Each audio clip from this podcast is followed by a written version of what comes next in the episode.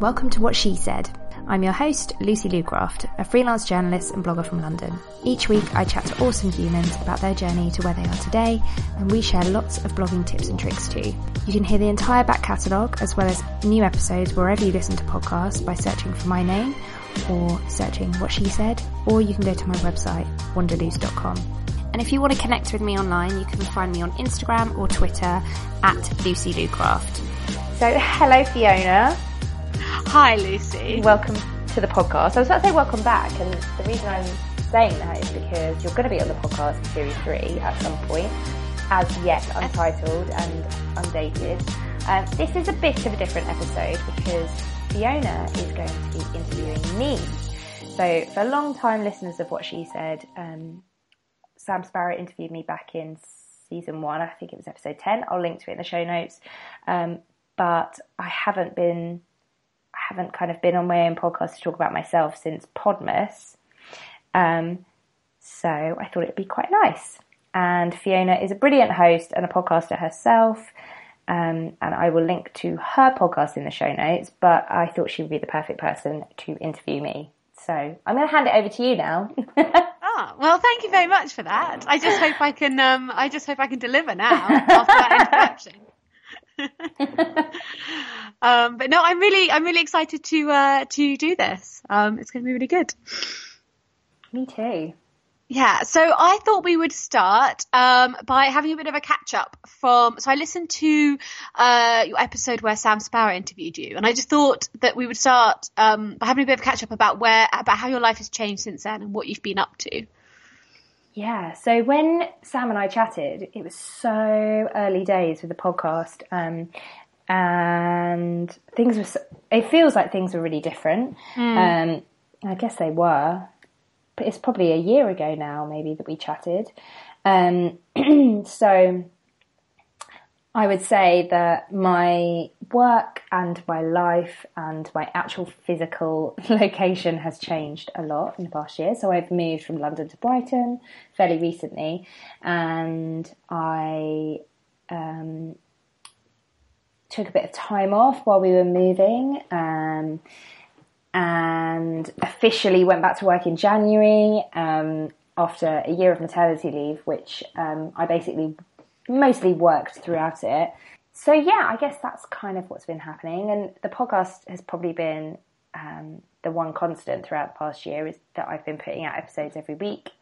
Um, I took a tiny little break over Christmas, but then I put out Podmas episodes, just little solo episodes, and then yeah, I guess the biggest change has been in January when I went back to work. I was so I was so nervous to officially go back to work, which is kind of mm. strange, mm. given that I'd never really stopped. But maybe it was because the I don't know, like being officially going back to work and having no comfort blanket anymore of maternity leave meant that yeah, I really had to make money.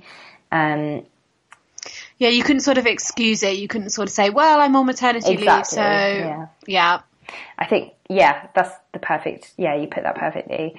Um, yeah, I think because of that meant that I was just, I don't know, I just felt quite lost as well. I didn't really know, I'd had such a long time out from journalism and I didn't know if I would be able to still, I, you know, I hadn't pitched for such a long time. I'd built up some really good relationships with editors, so I didn't realize how privileged I'd been over the past few years that I was able to, um, I don't know, like fall back on those great relationships, um, mm. albeit ones that I had worked hard on building myself. But yeah, so I didn't really, yeah, I just didn't really know. And also being, uh, you know, predominantly before I went on maternity leave, before I got pregnant, I was a, I was a travel journalist um, and traveling with a baby. not that easy, not, so I've heard. yeah, not that easy at all. Um, so yeah, it, it was just a big state of flux. It was really personally, there was a lot going on, and um, I didn't, I just didn't know where everything was going to go. And then I thought, oh, you know what? I think I'm going to write a course about SEO because I'm really good at SEO uh, in comparison to everybody that I've spoken to. Mm. Um, and I'm really sick of, of seeing bloggers be kind of bamboozled by it and uh, feel like they, I don't know, like it's a big mystery. Well, you know what I'm like. I just, I, I can't bear, I can't bear bullshit. I can't bear like people trying to talk down to other people and make things sound more complex than they are. do you do you think people do that to sell their services though? Do you think yeah. that they that like SEOers, if that's even a word, like try and keep some sort of mystery around it so that it looks more complicated than it is? Yeah, yeah, I do. And actually, I hmm. don't necessarily think the proper SEO geeks, like the Neil Patels or whatever of the world, I don't necessarily think that they are the ones uh, trying to make it sound more complex than it is. I think it's often it's uh, people who want to sell a blogging course or you know whatever. Mm. Yeah, I think you're right. I think, and also I think there's probably a bit of it makes if you've if you've mastered it yourself through by hook or by crook and you've gone through all the trials and tribulations of being a blogger and doing it wrong and then feeling embarrassed and then finding out the secret to it, then I, I do think there's sometimes a bit of a human nature thing to want to keep it to yourself and yeah. make it sound harder than it is because you don't because I think we all have this mindset some sometimes um, apart from the really like the Dalai Lama maybe that it's you know, it's like this he doesn't count he's a higher being I think we often have this this scarcity mindset that we can yeah. fall into out of fear um, I, and I know I, I'm prone to it myself. So yeah, and I think in the blogging sphere, and essentially, which does sometimes feel quite competitive. Like there are mm-hmm. a lot of bloggers out there, all, and sometimes it does feel like every uh, like everyone is kind of competing for the same things. Mm. SEO is such a like a key part of that. I think it's a very easy trap to fall into. Yeah. Um, so I think it's really great that you designed a course to kind of share your knowledge with everyone. Yeah, thank you. Yeah, I I didn't expect that it would do as well as it did, and I made lots of mistakes, and um, but it was all really, really good learning. Um, so then I realised when I'd because I'd dabbled with blog coaching in the past, and I, I actually didn't really get on very well with the kind of one to one model, um, mm. and I don't think I was very good at it either. And that's fine because I I tried it and uh, I didn't, you know, mess anyone up too much, and hopefully. Um, so then I, I think the one to many option is definitely much more suited to me.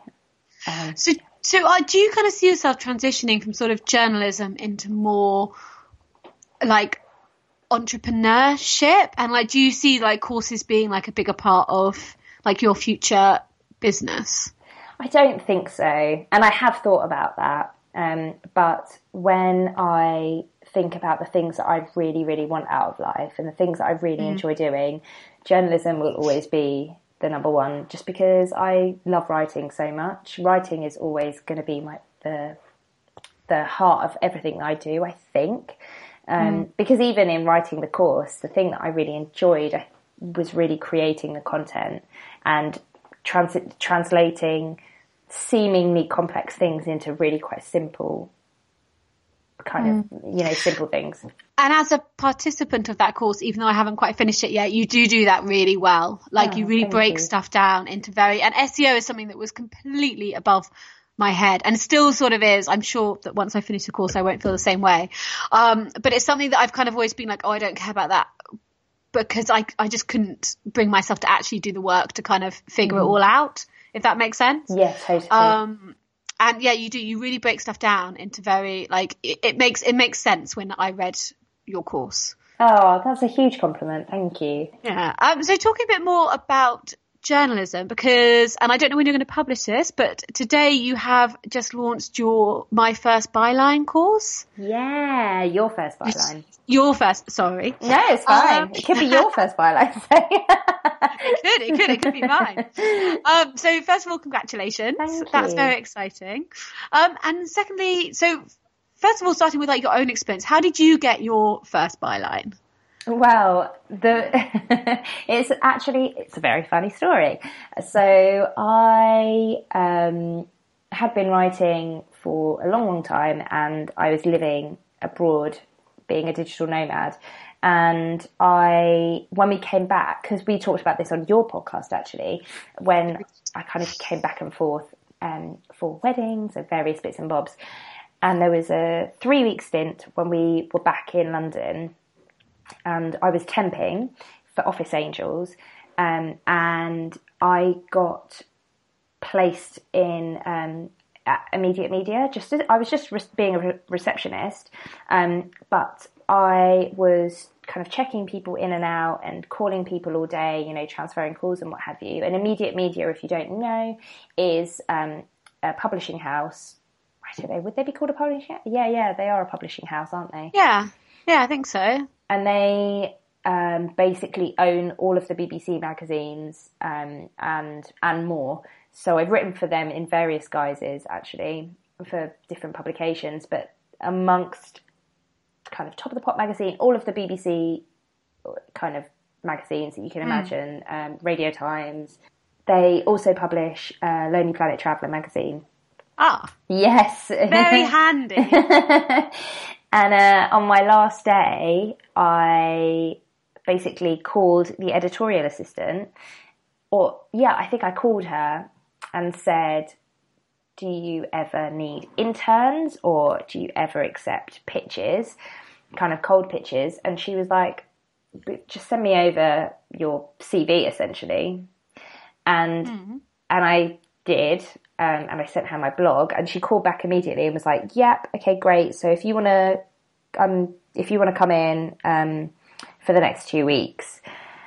And so I did, um, and just got stuck in shadowing her and basically being an editorial assistant. Um, and at the end of my two weeks, I'd got my first byline, which doesn't always happen, but um, I guess because I was a bit older, maybe, and um, I had quite a bit of writing experience behind me, although none of it was for anyone that I thought were made me worth anything. So, I mean, it was the tiniest little byline, but it was in print and it was for something that I dreamed of. So I was just so chuffed. And that's where yeah, it all began. Yeah, but it's a byline for Lonely Planet magazine, yes. which is amazing. Really, yeah. really good. Yeah, I, I mean, I, I don't think I've ever been as proud. And I still, you know, like that's still on counts on my bylines and I'll still quote that because I'm I'm proud because it was you know I, I'm not the best writer that's ever lived and I'm not the most clever but um, I believed in myself and I just and it was a bit of like tenacity I think really mm-hmm. tenacity grabbing the opportunity making things happen for myself um, and that's probably, yeah, I think that's probably why I'm so proud of that moment because it was all of those things culminated in one. It wasn't just, yes, I crafted a great pitch or, yeah, it fell into my lap because someone knew someone who knew someone. I could have easily left that two week stint of being a receptionist, or actually, I think it was like four or five days. I could have easily left there thinking, oh, yeah, well, you know, I know their details, so maybe I'll call them.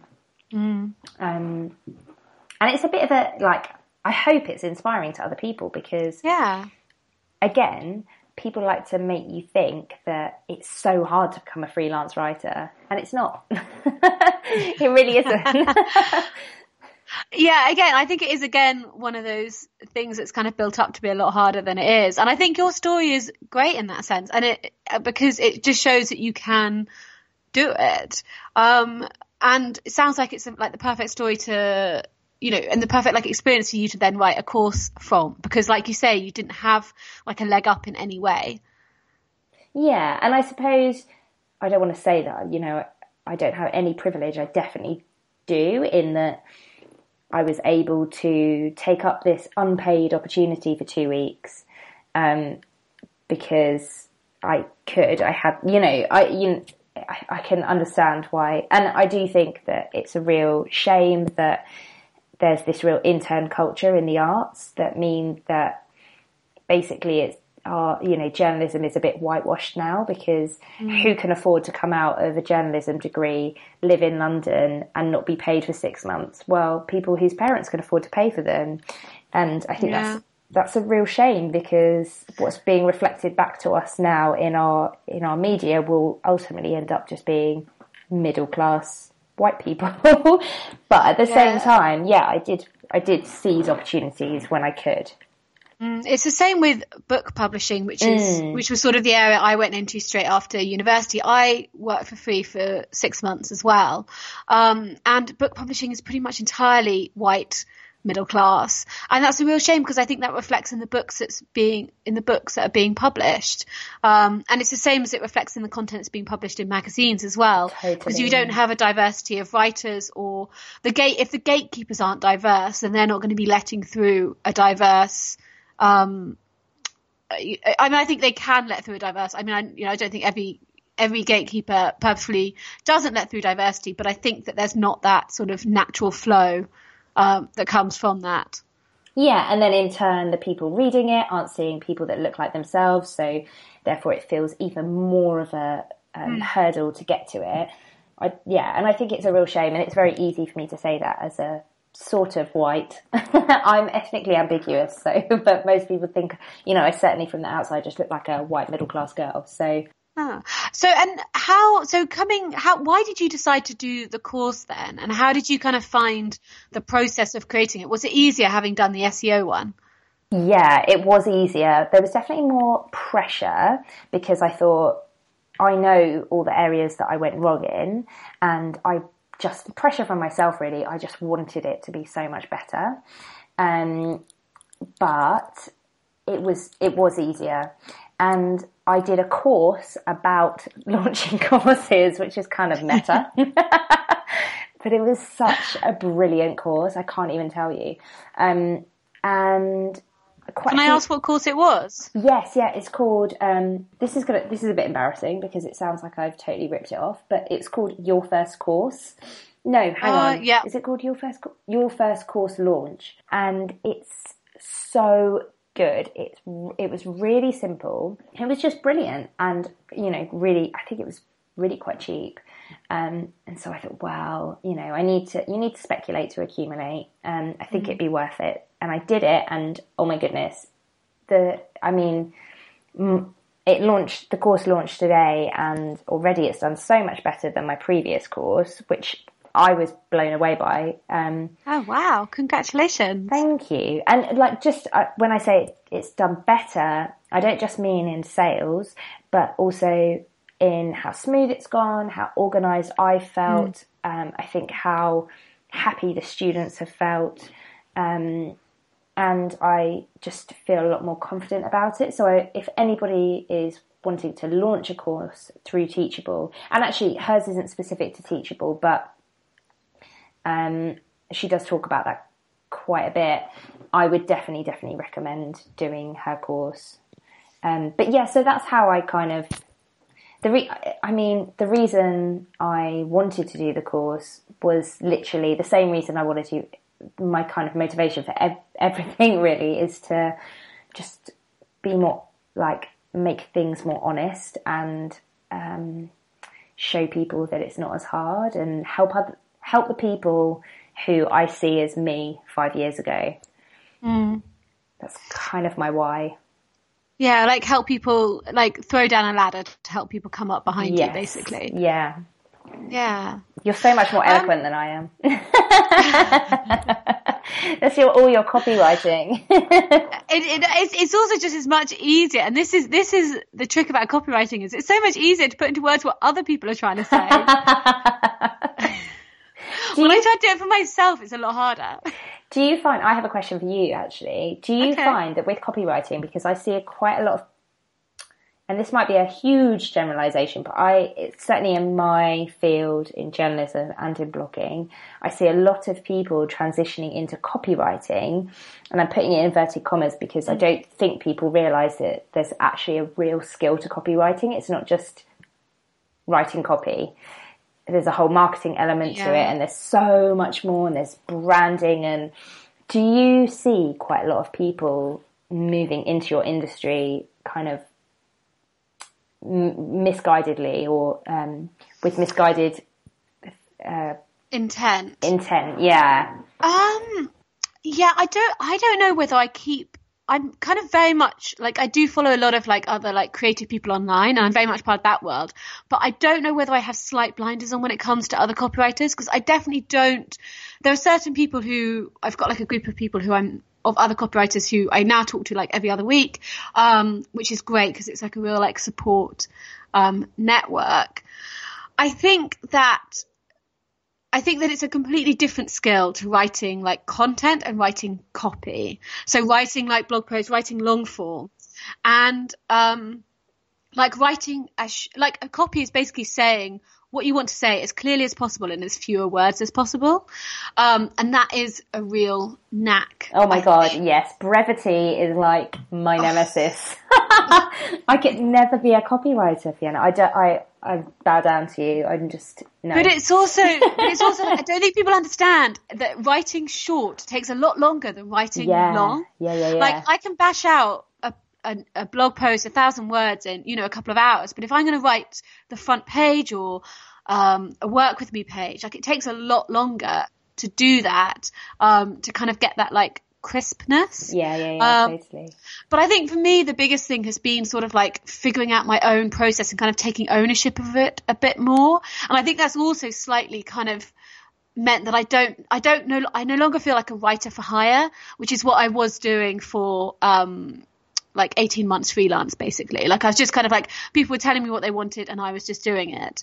Um, sort of kind of think of it more as a business, um, and like taking ownership of my own process and coming up with my own way of doing things. Um, yeah, has made it all feel a lot better. And I feel like that also kind of means that no one else is doing it the same way as I'm doing it, which means I am kind of, I mean, I'm very much in my own lane, I hope. Oh, I love that. I love that. Oh gosh, and now I've completely Sorry. lost my train of thought because we were talking about the course. Um, because you also got some other people to do guest um did, bits, yeah. didn't you? Yeah. So who have you got involved in that? So I've got my bestie. I've got Lauren Croft, Elle Croft, who um, has just been on your podcast. Um, Has. there's a lot of links to go in the show notes, and I'm I'm terrible for saying. Uh, I'll link it in the show notes, and I never do. Oh, I did. I had that with Elle's episode. I like listened back to it, and I never make notes of what I should put in No, the show same, notes. I was like, same, I same, know I said it at least twice. oh god, Um, it's terrible. I'm glad other podcasters don't do it as well.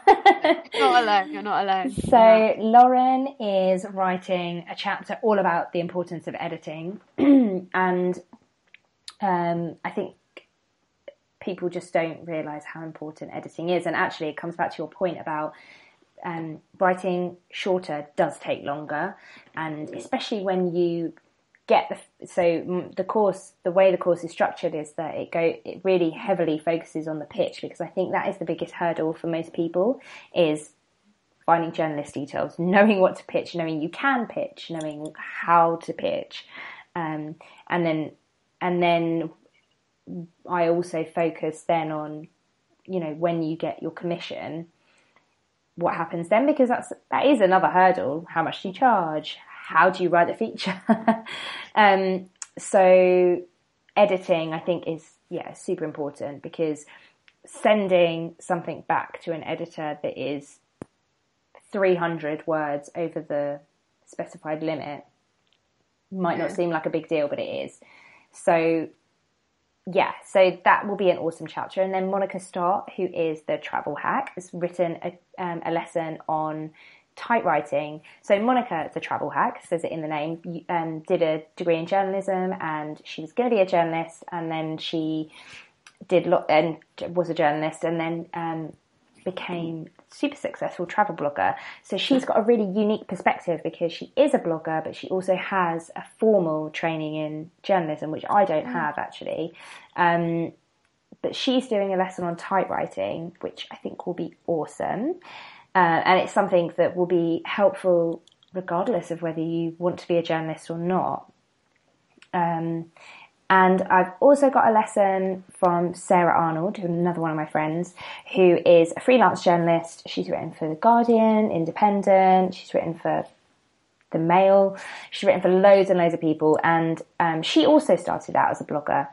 Um, she's a very newsy journalist. She's amazing at getting a good hook for a story, um, and she that's what she's writing her lesson on. It's the art of smelling the hook, smelling a good story, um, because that is something that I think is super super important. Yeah. Oh, that sounds amazing.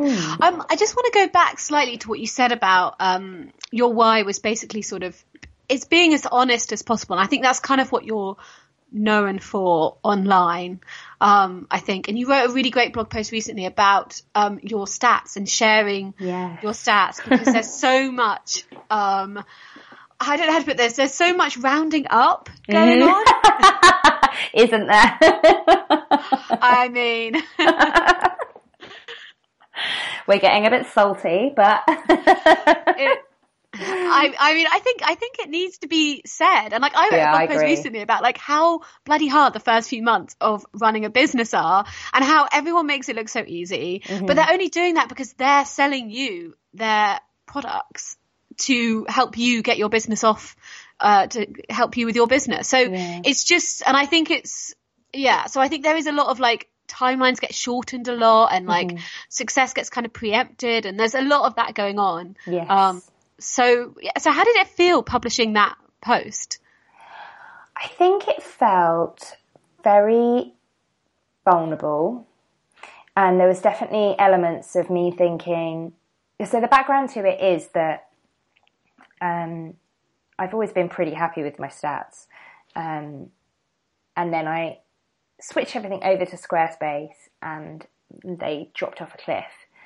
Really? Yeah, like so I've never had I've never had huge monthly figures. I think my peak was probably about forty thousand a month. Um, Pretty good though. Averaging about thirty thousand, um, and then it dropped. It went from like thirty thousand to about five thousand. I was like, Wow. what? That's mental.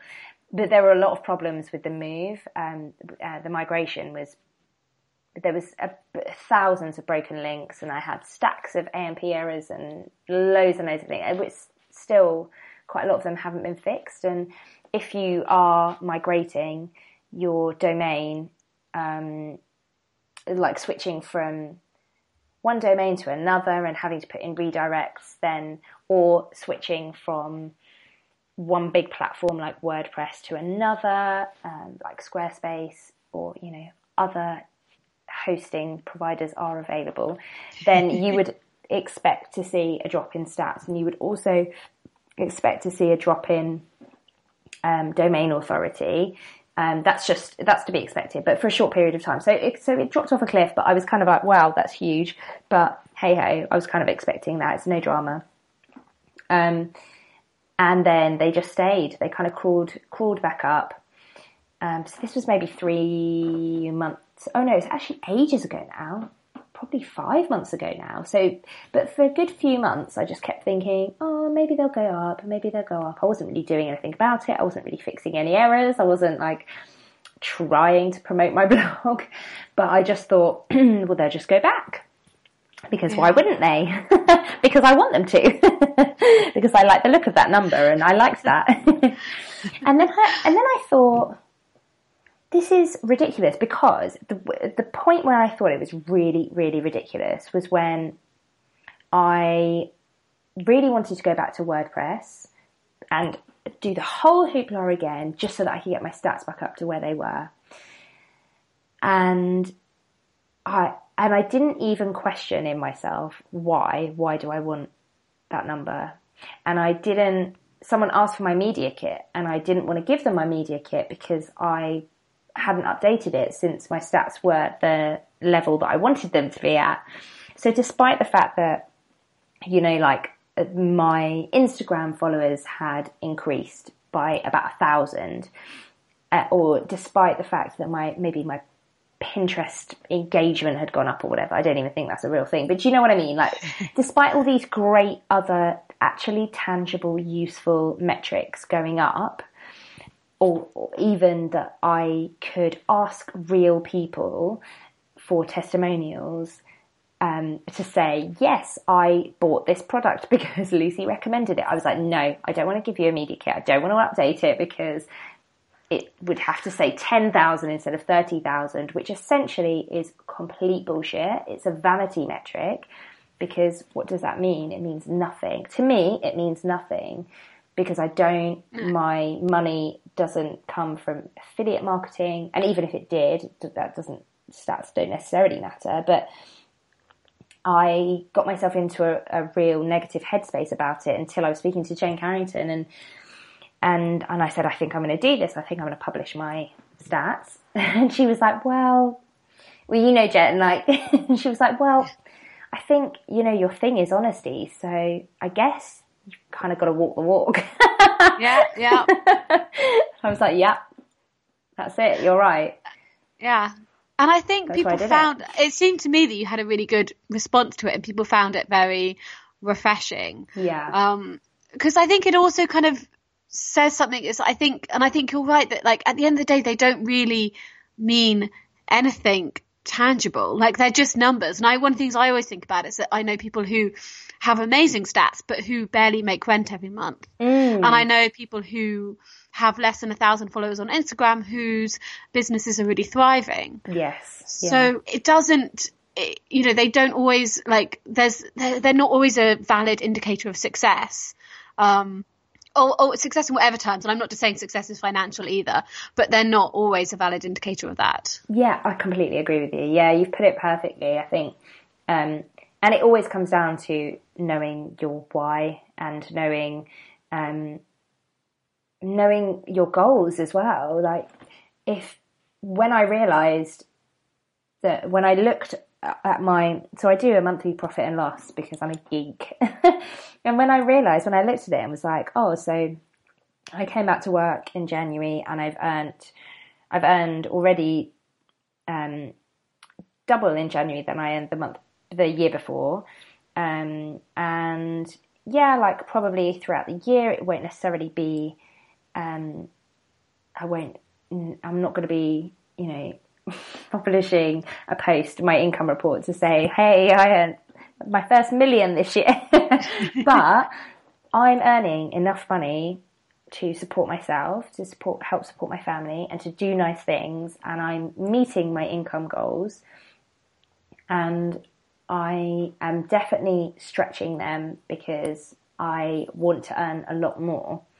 So what? Mm. And I'm doing all of this without having, you know, without having the stats that I had before on my blog, because the stats that matter are increasing.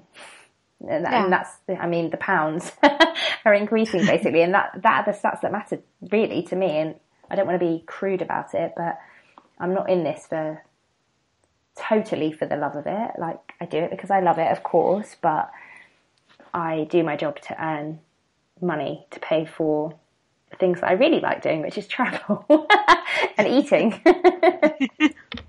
Um, no, I'm exactly the same. And I think that there's, and I think that it's good to say that and to be honest about that and to be like, yeah, I do, I do like, you know, I do run a business. Like this is, this is, this is, you know, this is something that's, that needs to, you know, it needs to pay. It need, Yeah. You know, I need to get a salary at the end of every month. yeah. Yeah. So I think, I think that's really great to say. Um, you. so you've also recently moved to Brighton. You mentioned at the beginning that that was a big move. Yeah. And I think someone in your Facebook group asked me to ask you why you moved to Brighton and how you're finding it. Oh yes, they did, didn't they? I forgot about that. I love my Facebook group. You're so amazing, guys. so do I. I love the They're the sweet, aren't they? The sweetest. I mean, you're in it. You're the sweetest. Like, I love them. I love them. Um, yes. So why did I move to Brighton? So I, uh, me and my husband have wanted to move to Brighton for. It's probably been in the works for about three, four years. And um, we almost moved when we first came back from traveling, and then it didn't work out, and then we went traveling again, and um, the stars kind of aligned. Um, probably later last year when we just thought um, my husband wasn't loving his job, but he was getting promoted quite quickly. So that was one of the main reasons that we stayed, is because um, the job that he was doing was based in London, um, but he could do it from everywhere because he's an estate agent. So uh, I think we just got to the kind of end of our tether in our flat. Um, and my cousin had moved back to Brighton and we, I don't know really. Like I'm a very decisive person. I go 100% with my gut. Mm. So I was like, we've we've got to move. That's it. We're doing it. so we did. but I think I think when something feels right, you just like there's no point questioning it because you're yeah. just like, well, this is it then. That's what I'm doing. I agree. But you know when you know, don't you? Or when you know exactly. you know, or whatever it is. Yeah. Exactly. And how have you found it so far? Oh my god, I love it so much.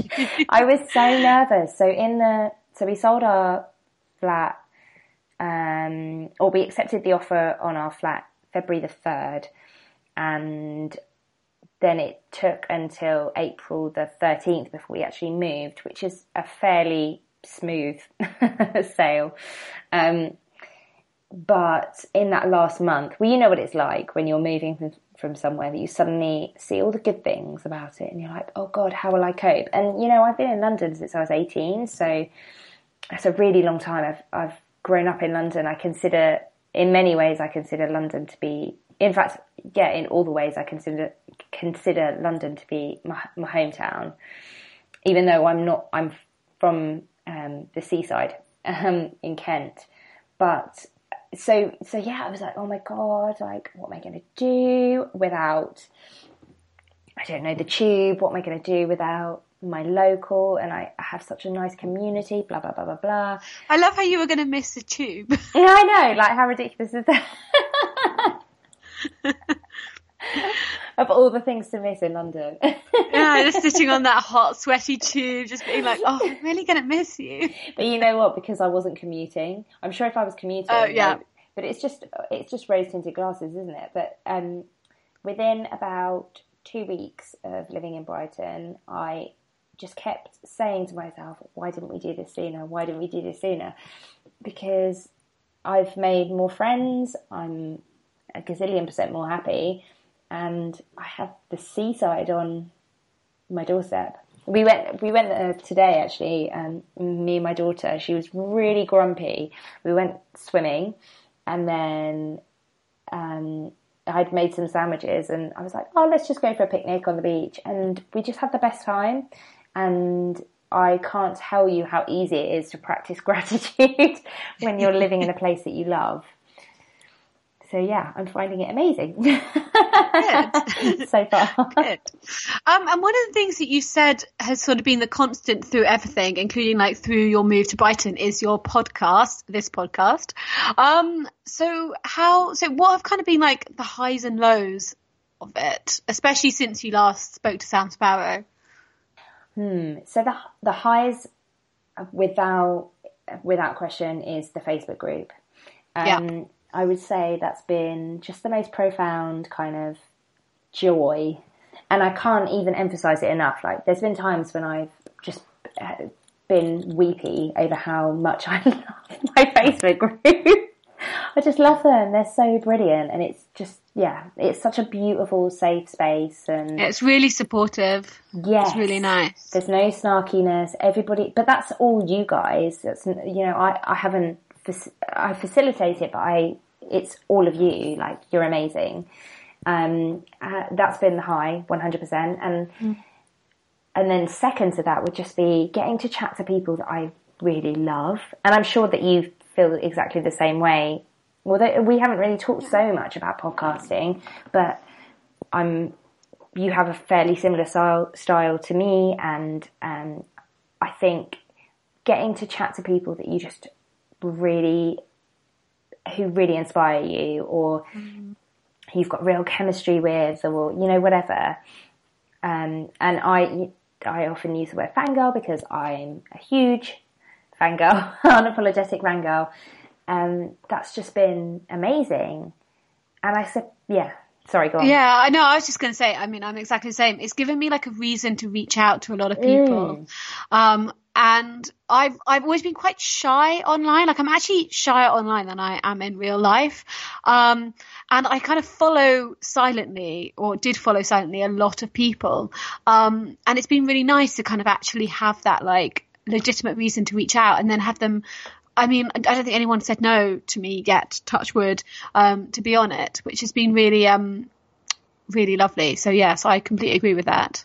Yeah, it's lovely, isn't it? It's so, and that's a really. I never even thought of it like that. It ha, it is giving you a reason to reach out to somebody and start a conversation with people that, yeah, like I, I know that people sometimes say just you know tweet me whatever, but sometimes it doesn't. You know, tweeting someone or retweeting them or sharing their blog post or uh, DMing them on Instagram or whatever, it doesn't always. It's it's not the same.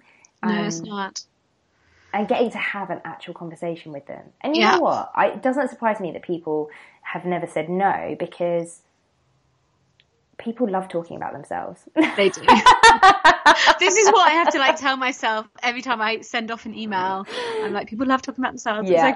It's okay. um, and what about what about the lows? Oh, I think the lows. It's a lot of work, and although it doesn't have to be a lot of work. I think I don't like to whinge about it, but there's a there's a definite entitlement when it comes to how people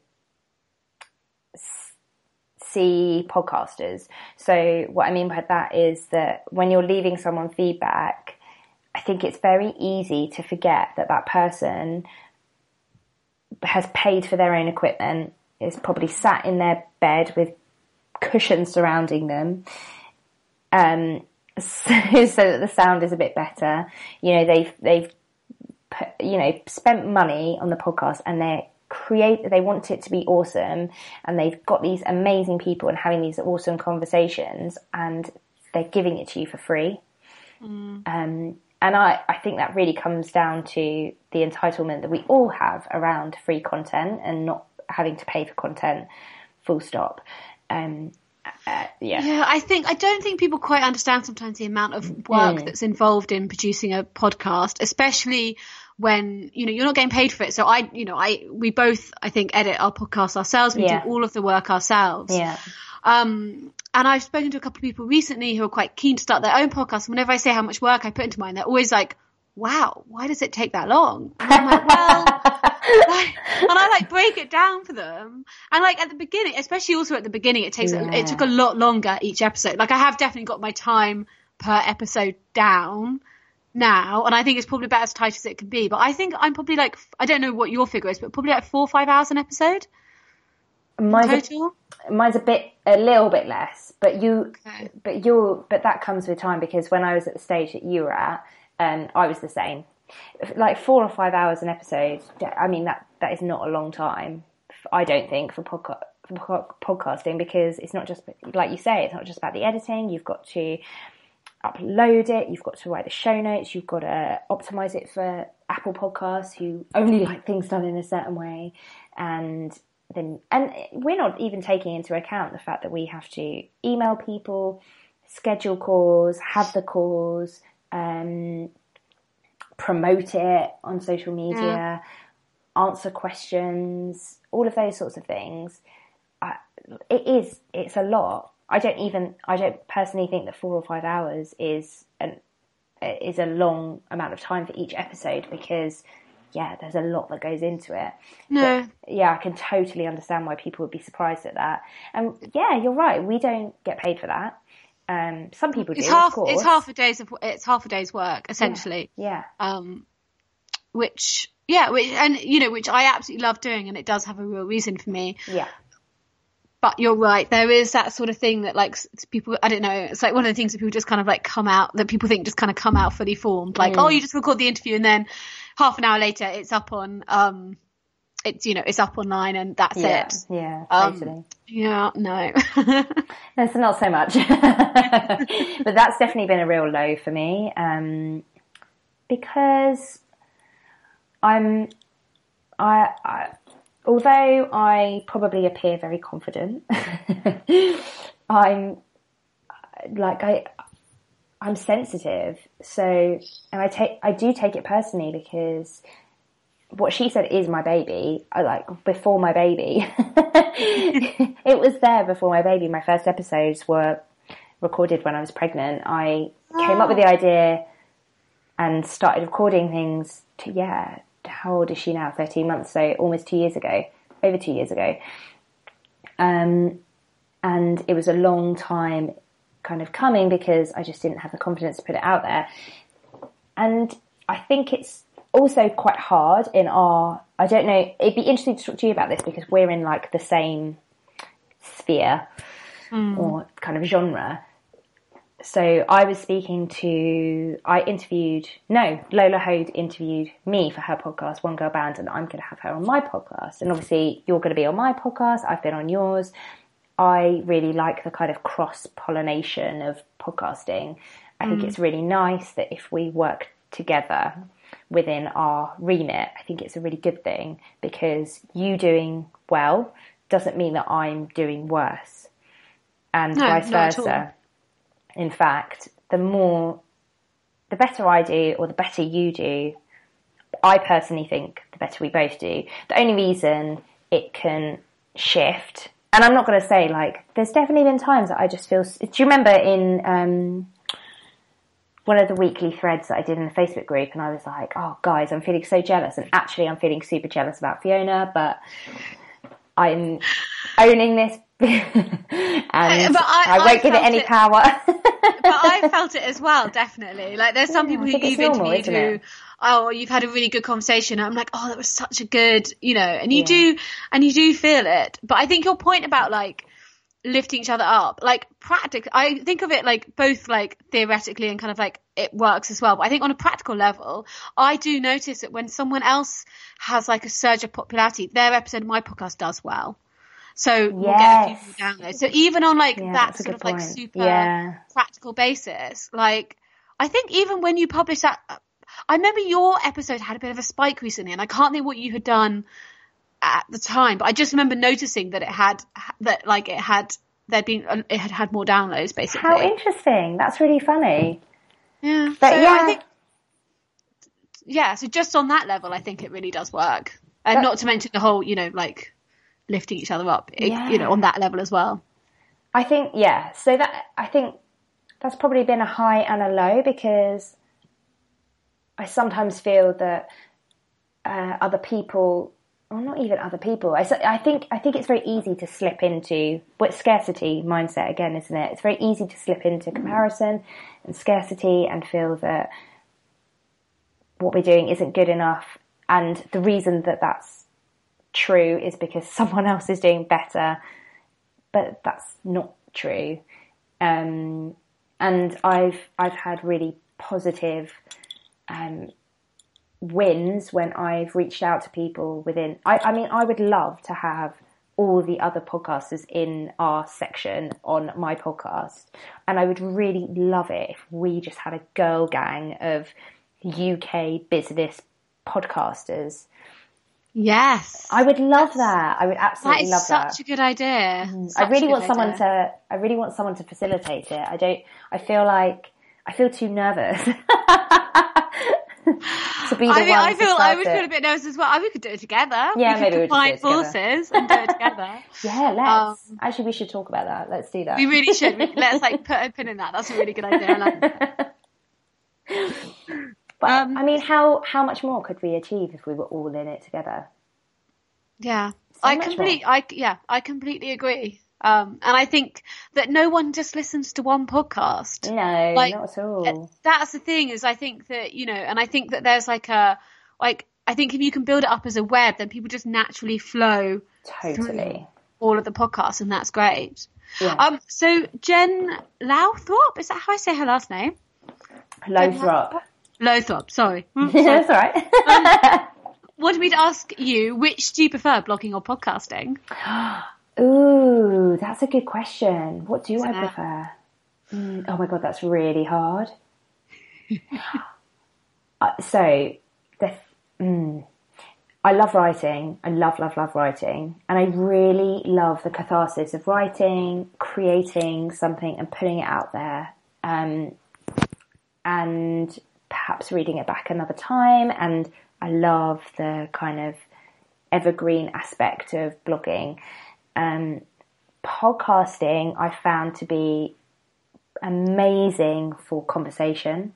Um, I, I, don't have a lot of commenters on on my blog, so um, if I get six, I'm like, wow, viral. so like, but but with my podcast, it's constant feedback and and the type of feedback as well. I will often get um, emails or DMs or you know people saying sending me kind of long messages of I really love this because and I I really loved you introducing me to this guest and it's not it's nothing to do with me really because it'll be you know the guest has had an effect on them or our conversation or whatever but I, yeah I really love that and I think I mm. really love the collaboration part of it in a way because I'm I'm much more comfortable even though I'm a total one girl band and a total kind of uh, solopreneur, um, I love working with other women. Yeah. yeah. no, I yeah, I completely agree. I like that side of podcasting as well. I like that it's kind of putting you in front of real people and having actual conversations with them. And it's, it is, and it's refreshing when so much of both of our work is done on our own, on our laptops, you know, headphones in. It's, it's, I think it's really, I find it really refreshing. Yeah, I agree. Yeah, yeah, yeah. I didn't even think um, about it like that, that kind of, yeah, having those human conversations about yeah. blogging or whatever. Yeah, it's awesome. Yeah, and the and the getting emails from people. I mean, I have the same thing, and I I get far more emails. I mean, ma- I mean, most people who email me mention my podcast at some point now, mm. and I think it's because there's that real sense of like you get much more of a sense of who you are as a person. Yeah, and it's I more think, intimate, isn't it? It is, and I think people feel like they can then email you because it doesn't feel they feel like they know you a lot better. I think, and yeah. they do, having you know having listened to having listened to you. I think. I think so. Yeah, I, it's definitely uh, so I used to, in an old job that I did, they used to always talk about raising your profile. You need to raise your profile to get promoted. And it's definitely done that in terms of, um, it's really easy to get lost in a sea of people doing seemingly similar things to you, but you're the only one that can do you. Yeah. Um, and yeah, like you say, people get to know you better. I'm, I'm 100% myself on the podcast. There's no airs or graces. I waffle and I'm not eloquent and I swear a lot. And I think people, it either turns people off completely or people go, yeah, I like her. I like yeah. her style. I started, when I first started, I edited things a lot tighter than I do now. Like I've kind of learned to embrace like the imperfections and like natural rhythm of speech, if that makes sense. Yeah. Totally. More now because I think at the beginning I was like every time there was a pause I was like oh I've got to cut that out I've got to cut that out but now I kind of just let it and when I do waffle or my guest waffles I just kind of think well we're having a conversation so that's what people do yeah yeah I'm the same yeah um so Monica Stott who you mentioned earlier asked me to ask you how you are juggling your work with parenting I'm not. okay. Basically, honest, I'm not. honest answer, as expected. um, I wrote a post about this actually the other day. Um, and I'll obviously link that in the show notes. um, yeah. I'm going to be checking back over. Yeah, yeah, yeah. the show notes and see when you have actually written all of these things in them. Good. Keep me accountable. And yeah, I'm not really juggling. I, I don't believe in the juggle. I don't believe. I mean, the juggle is real. Like you have to do it. Um, but I don't believe in ever worrying about it because, for me, I've. I know that she. If I want to work, then I can't work around her naps. She just has to go to nursery. so, and actually, I need her to go to nursery a couple of days a week for my own sanity, and I don't really feel guilty about saying that. Um, no, of course not. But I think I can totally understand why people do feel guilty because just that's just as soon as you have a baby, you feel you start to feel guilty about everything every day. that's just yeah, that's it. But um, yeah, I don't juggle it very well, but I do. I know my limits. I think I'm just super honest with myself now, which I never used to be about. Um, in the early days of kind of motherhood, I wasn't always honest with myself about what I could physically do and also what I wanted to do. So I don't really, I don't enjoy working around her naps. And I did that a lot at the beginning. It really stresses me out. And I also, I'm just stressy with her. I then get annoyed if she's wanting my attention. So instead, I'm very all or nothing. I'm either 100% with her or I'm 100% working. And that's why I just made the decision that when I'm working, she goes to nursery, and that's that. Um, and yeah, it's not a very good But answer. no, it sounds. It, to be honest, it sounds like the smartest way forward. Like that sounds to me absolutely perfect. I think there is this kind of myth of like the baby sleeping in the basket next to the mother who's typing away at her laptop, like that it can that that can happen, and I can completely understand that it, that's just not realistic. I think Um, for some people it definitely is. And certainly in the first couple of months, I mean, so many of my podcast episodes were recorded with her. Just with, I was breastfeeding her while I was doing a, an interview. Um, the, yeah, you can hear her gurgling in the background a lot, and it's quite cute actually. I'll have to go and listen back to some. yeah, I do. I mean, probably absolutely horrendous sound quality, but it's kind of cute. um, and I, but I think there, and for some people it does work, and that's cool. But you just have to find your own limits. You really do have to find your own limits. And my limit is definitely just work and no baby, or baby and no work. Basically. which yeah, which makes complete sense. Definitely. um, Lucy, I think that's all I've got. Like, I think that's uh, that's all the questions that I had. They were awesome Um, questions. Thank you so much for your time. I really appreciate You're welcome. it. It was an honour. Like, I was literally like any excuse to talk to you, Lucy. the feelings mutual. you asked me, and I was like, oh, I get to have a conversation with her. Sure. Shall I tell everyone where I where they can find me online? Oh, yeah. Sorry, I didn't know how you wanted to end it. No, it's fine. Yeah. Um, Do you want me to ask you that? So, Lucy, where can people find you online? Um, I'm lucylucraft.com or lucylucraft on Instagram, Twitter, Pinterest, Facebook. Um, but you can mostly find me on Instagram. Thanks for listening to what she said. I really appreciate it. I hope you enjoyed the episode, and if you did, please think about leaving me a five star rating and a review if you have time. This really helps other people find the podcast and means that Apple don't hide me in their vaults. If you fancy joining my small but perfectly formed bunch of podcast fans for chit chat on Facebook, head to facebook.com forward slash groups forward slash what she said podcast and come and join us. Can I just say, Brighton has been so good for your Instagram. It's It looks amazing. my grid is looking so good since I moved.